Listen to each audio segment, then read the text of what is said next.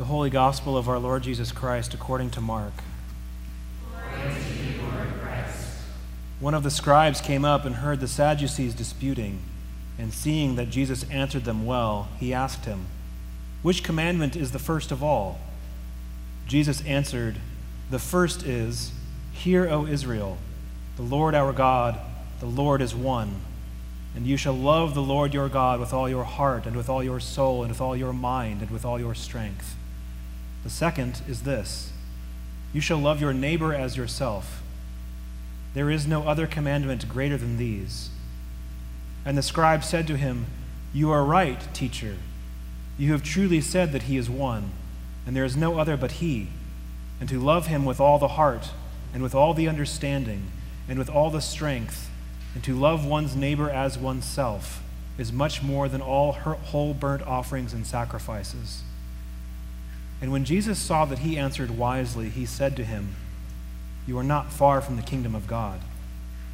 And after that, no one dared to ask him any question. The Gospel of the Lord. Praise you, Lord Christ.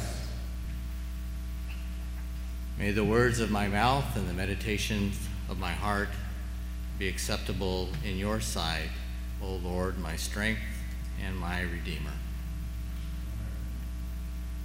I want to suggest this morning that you consider writing a poem or a song over the next six months to a year. Don't worry about if it rhymes too much, just write to celebrate the gift of God's Word in Scripture. Talk about how you find God's Word useful in your life. Does it guide? Does it encourage? Does it illuminate? What value would you put on it? Now, I also want to suggest you follow a definite structure 176 couplets or 352 lines. That's why it's going to take some time. Maybe write one couplet every other day for the next year. The first eight couplets should begin with the letter A, the next eight with the letter B, the third eight with the letter C, and so on. I want you to have some freedom. Since we have 26 letters in our alphabet, you can skip four letters. I would suggest that two of them be Q and X. I can tell that this is an exciting challenge for you, maybe even a rewarding discipline. Of course, the composition of Psalm 119 goes like that. It's a long acrostic poem that follows the Hebrew alphabet. It celebrates the wisdom of knowing and living by Israel's Torah. And the Hebrew word Torah describes the foundational writings in your Bible, the first five books, Genesis through Deuteronomy. We often translate Torah as law, but I think the word instruction gets us a little closer.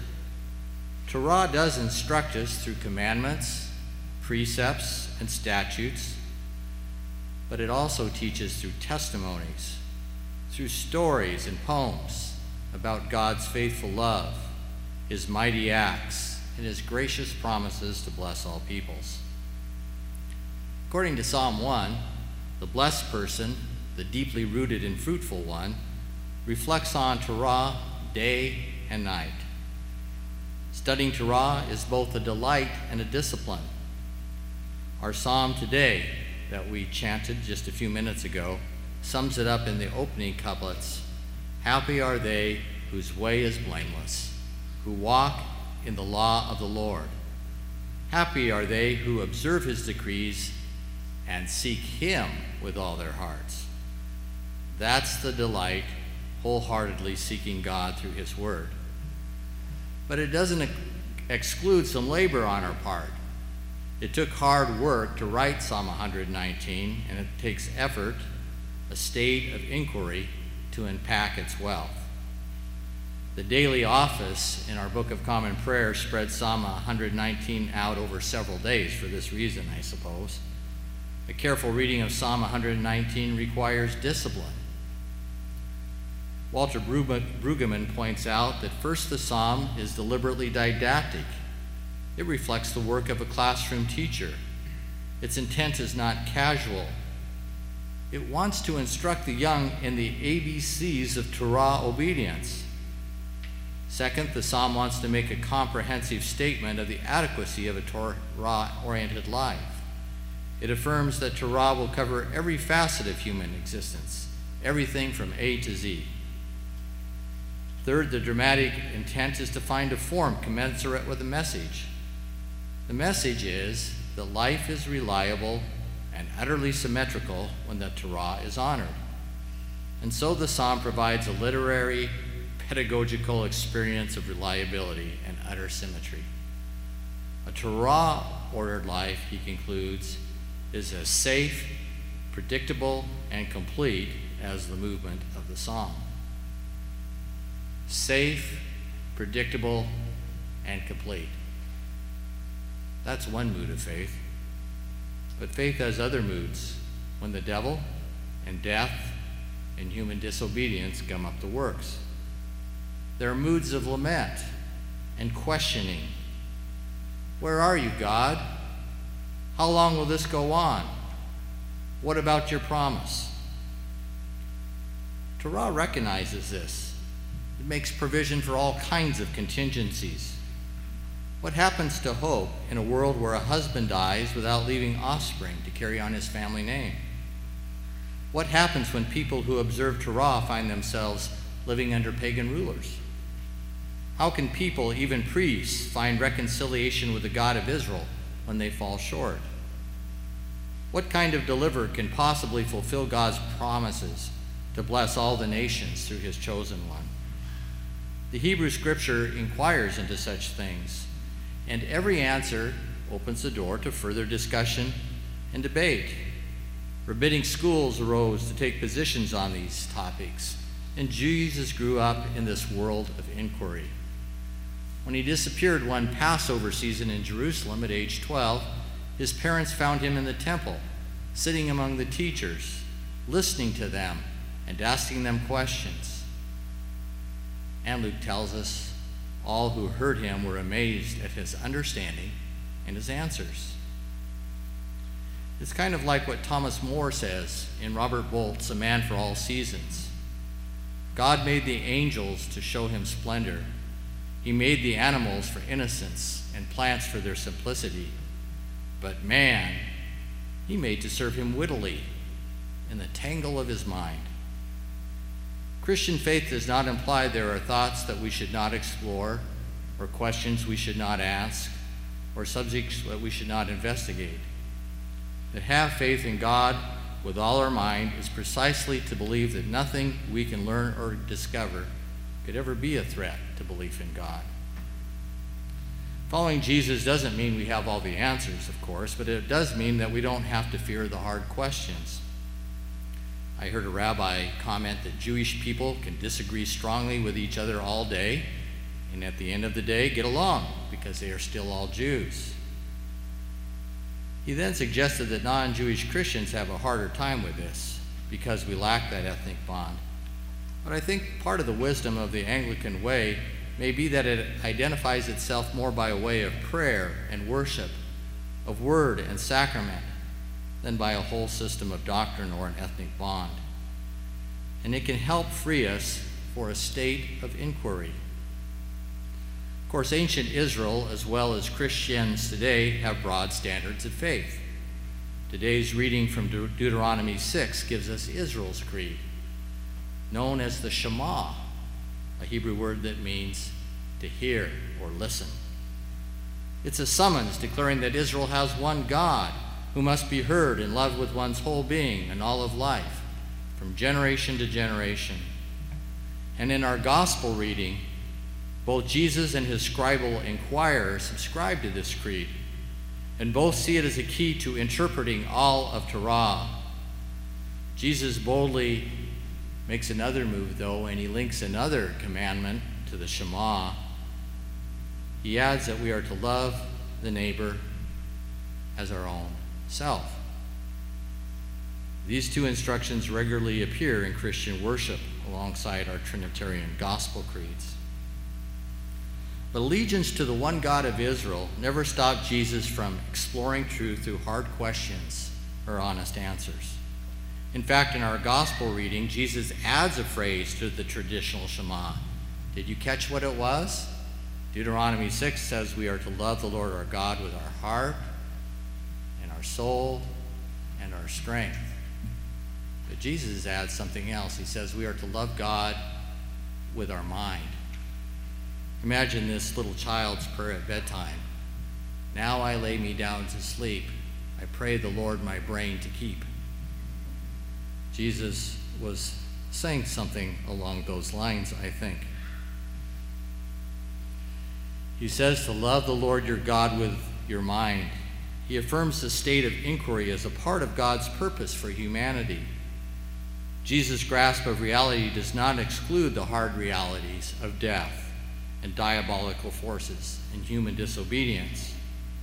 Jesus displays his full humanity when he asks his Father to take the cup of suffering and death from him. From the cross, he inquires, Why, God, have you forsaken me?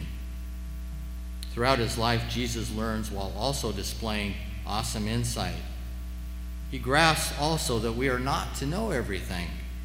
Just before his ascension, he tells his disciples, It is not for you to know the times or seasons which the Father has put in his own authority. But he does model and affirm a state of inquiry. Today's gospel reading finds Jesus in the temple courts during the week that will come, culminate with his death and burial. And he's interacting with questions about Torah, the questions that are posed to Jesus, as well as his counter question to his, these inquirers, didn't arise in a vacuum. They reflect a state of inquiry that had developed over centuries with a variety of discoveries, opinions, and areas for further investigation. The setting for these debates is the court of the magnificent Second Temple in Jerusalem that Herod had expanded and enriched. Jerusalem lies off the beaten path to other places that you might go in that part of the world. So you didn't go to Jerusalem unless it was your destination. But this was Passover season when it drew huge pilgrim crowds and their money from all over the empire to the holy city. And that week, Jesus revealed through word and deed that this house of prayer had become a temple of doom that wouldn't endure much longer. When Roman armies dismantled it a few decades later, the old priesthood and sacrifices were done away. I suspect that many of you have known what it's like to have a church blow apart, or lose a loved leader to death, or retirement, or a move, or apostasy, or a scandal. Since we're a fairly new parish, there's a sense in which we are, are all either at the beginning or the middle or the end of some kind of transition, I suppose. Maybe we felt abandoned or disappointed in even more intimate relationships in our life. Or maybe we've discovered a character flaw in someone we admire. We can feel loss and lost, and it puts us in a state of inquiry. What should we do? Where should we turn? And that's what Jewish followers of Jesus faced with their new faith and the fading relevance of the Jewish place of worship and its leadership. That's a state of inquiry that our reading from Hebrews helps answer. The first followers of Jesus worshiped in the temple area after his ascension, but when that was no longer possible, they were not to obsess over this tragic turn of events. God has something better in mind with Jesus, and he will stick, he will abide. Jesus has inaugurated a new covenant with his death and resurrection, then introduced a new priesthood. Someone has counted that there are between 80 or 90 priests that served in the temple in Jerusalem from Aaron to the time of the destruction of the second temple in the early first century AD. All of these priests were mortal, and they were spiritually fragile and when each one died or failed, they left folks with a sense of loss. They kept dying. I saw a picture uh, a week or so ago in the New York Times of a whole row of skulls in a monastery on Mount Athos. And it reminded me of 80 or 90 priest skulls in a row. And the loss and the mortality that each of them represented.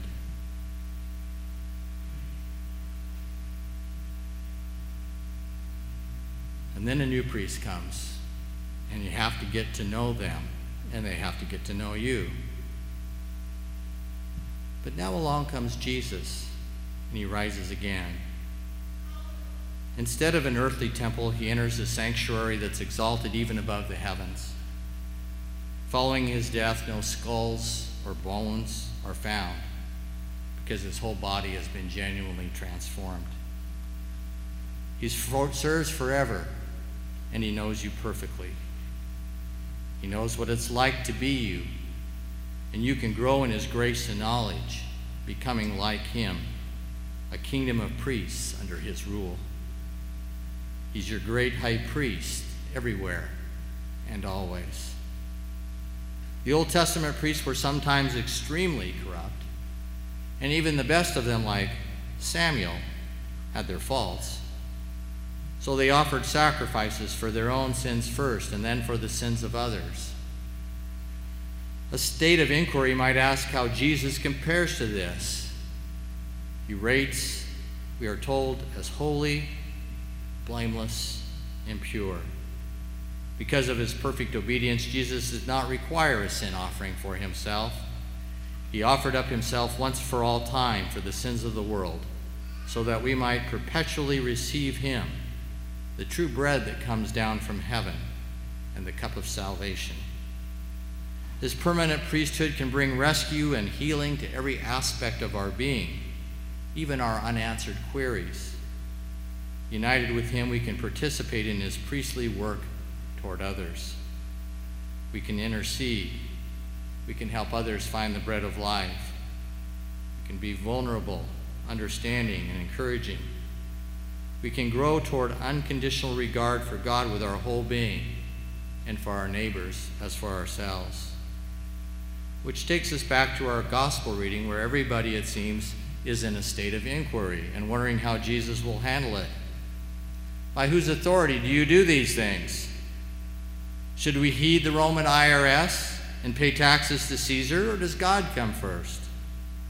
When the resurrection happens, who gets the girl in the case where she was married to seven members of the same family? A crowd of listeners, followers, and pilgrims are all listening, taking notes. And none of these states of inquiry throws Jesus off balance. He responds to them all, often dissolving the wedge issues, slicing the Gordian knots exposes false assumptions underlying the questions. We may suspect that the state of the inquirers wasn't always honest, but Jesus responds to them anyway.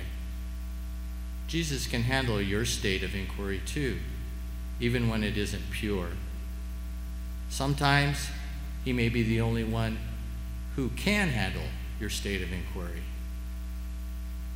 It appears obvious that Jesus answers well even to an expert in Torah who comes to him with a question and who is listening. Now, people at the time respected these scribal experts, but they are often not really seen as sympathetic characters in the gospel. Mark shows Jesus commending this one, though. The guy wants to know which of the 600 plus commandments in Torah is most important. Is it the prohibition against eating shellfish? Or instructions on preparing the Passover lamb? Or what to do when you touch a dead body? Maybe it's the Sabbath law or the requirement of circumcision. Or is it none of the above? To us, it may seem obvious that loving God and neighbor makes the top of the list. But given the extreme difficulty we have in obeying these top commands, we may find it tempting to skirt around them too and focus on something else, maybe more peripheral. In fact, maybe writing a long acrostic poem about Torah proves easier than living by it. No doubt both writing and doing it require discipline and can bring delight, but we can easily get bogged down with who qualifies as our neighbor, or whether or not we are commanded to love our own selves. Rabbi Augustine says yes, Rabbi Calvin says no. Or whether loving others requires liking them. But just says my neighbor, including the stranger in the includes the stranger in the gate and most everyone else who comes in my path. No one said it better than John Wesley. The neighbor, that is, not only thy friend, thy kinsman, or thy acquaintance. It's not only the virtuous, the friendly, him that loves thee, that prevents or returns thy kindness. Thy neighbor is every child of man, every human creature, every soul which God hath made, not excepting him whom thou hast never seen in the flesh, whom thou knowest not either by face or by name, not accepting him who thou knowest to be evil and unthankful, him that still despitefully uses and persecutes thee. Him thou shalt love as thyself.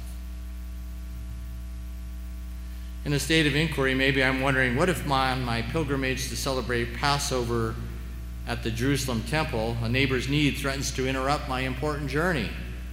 What am I to do? This expert in the law gets it right. In this instant, he loves God with his mind and says, Yep, these love commands are more important than all the sacrifices and offerings. Even if the temple and the traditional Jewish priesthood come to an end, and they will, I still need to love God with my whole being and love my neighbor. These things mean the most. Right on, Jesus. To which Jesus responds that this inquirer isn't far from living under the rule of God. Recognizing the prim- primacy of love gets us close to the kingdom. But how much closer can we get? How can we get any closer? Jesus is a step ahead of us with an inquiry of his own that forces us to grapple with who he is as Messiah. Sure, he's a descendant of David, but in Psalm 110, David calls him Lord. Somehow he's greater than David, and somehow he's even greater than Torah. And toward the conclusion of Mark's gospel, a Roman soldier sees Jesus hanging on a cross out of faithfulness to God and to us, and he says, Surely this is the Son of God. Turns out that the path to the kingdom, to God's rule, is seeing who Jesus is what he's achieved for us on his cross as Lamb of God.